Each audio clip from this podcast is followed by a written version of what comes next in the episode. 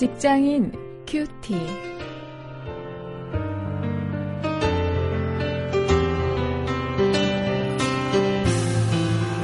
여러분 안녕하십니까? 1월 3일 오늘도 우리가 창세기 2장 1절부터 3절 말씀을 가지고 오늘은 일과 안식을 주제로 해서 말씀을 묵상하십니다. 안식의 참된 의미 이런 제목입니다.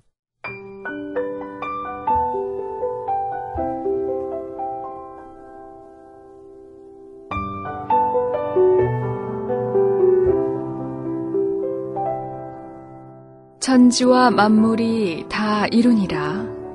하나님의 지으시던 일이 일곱째 날이 이를 때 마치니 그 지으시던 일이 다함으로 일곱째 날에 안식하시니라.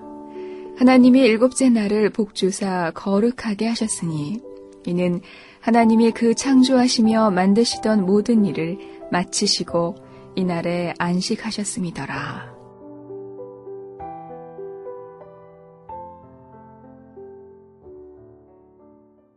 우리 직장인들, 특히 직장 다니는 분들이 그렇죠.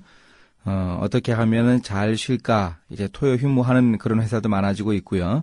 어, 이게 우리의 관심사가 되어가고 있는데, 어, 정말 안식이 중요합니다. 이 안식을 어떻게 할 것인가, 오늘 그 원리적인 측면을 한번 말씀을 통해서 생각해 보기로 하겠습니다. 1절에서 안식의 의미에 대해서 완성이라고 이야기해 주고 있습니다. 하나님의 안식에 전제가 있는데요. 그 전제는 창조, 이 천지 만물을 조성하시는 일을 다 마친 완성에 있습니다. 안식은 그 자체로 독립적으로 의미가 있는 것이 아니고요.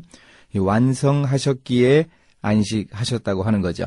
이 패턴이 안식의 계명인 10계명의 네 번째 계명에도 그대로 나타나고 있습니다. 출애굽기 20장 9절에서 이야기합니다. 엿새 동안은 힘써 내 모든 일을 행하라. 그렇게 안식의 전제를 강조해 주고 있습니다. 그렇기 때문에 우리가 주중에 계속 열심히 일하는 것은 안식을 위한 준비를 하는 것입니다. 힘써 일할 날에는 열심히 일해야 참된 안식을 누릴 수 있다는 점을 우리가 꼭 기억할 수 있어야 합니다. 또 안식의 두 번째 중요한 의미가 있습니다. 2절에 나오는 대로 안식의 두 번째 의미는 중단입니다. 안식에 해당하는 히브리어 사바트의 가장 기본적인 의미가 바로 일의 중단입니다. 하나님은 창조하시던 일을 마치셨기 때문에 더 이상 계속 일하실 필요가 없었습니다. 어, 물론 하나님은 지금도 창조해 놓으신 것을 유지하시고 보존하시는 그런 일을 계속 하시죠. 시편 기자가 시편 145편 15, 16절에서 이야기해 주고 있듯이 말입니다. 그래서 우리들 또한 이 주일의 일을 중단하지만 하나님의 대리인으로서 세상을 정복하고 다스리는 하나님의 그 창조 명령은 우리가 쉬더라도 일을 중단하더라도 계속 수행하고 있는 것입니다. 이런 의미가 안식에 들어 있고요.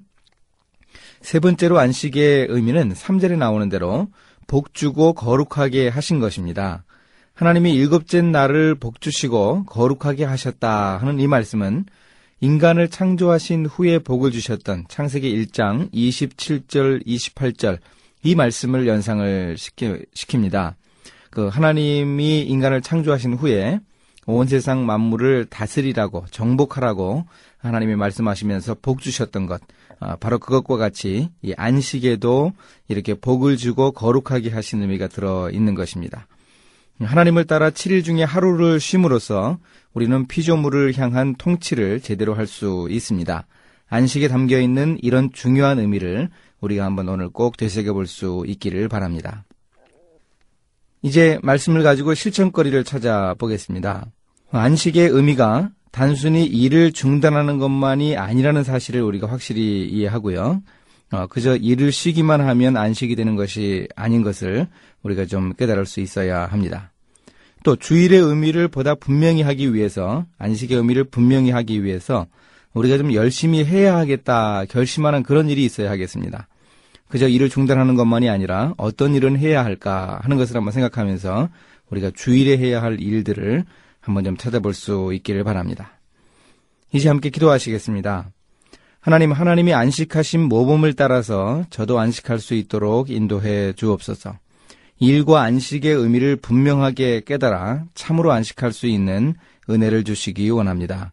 예수님의 이름으로 기도했습니다. 아멘.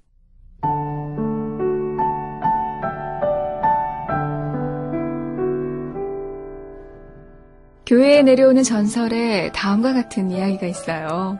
사도 요한이 에베소 교회 감독으로 있을 때 비둘기를 키웠죠. 한 장로가 사냥을 다녀오던 중에 요한이 비둘기와 함께 시간을 보내는 것을 보았습니다. 장로는 요한에게 시간을 낭비한다고 핀잔을 줬죠. 그러자 요한은 엉뚱하게도 장로가 들고 있는 활을 보고는 줄이 늘어져 있다고 말했습니다. 장로는 사냥을 하지 않을 때는 현을 느슨하게 해놓아야 사냥할 때 팽팽하게 당겨서 화살을 잘 날릴 수 있다고 말했죠. 그제야 사도 요한은 장로의 핀잔에 대답했습니다. 나도 지금 마음의 현을 느슨하게 하고 있습니다. 그래야 하나님의 진리의 화살을 더 잘 쏠 수 있기 때문이죠.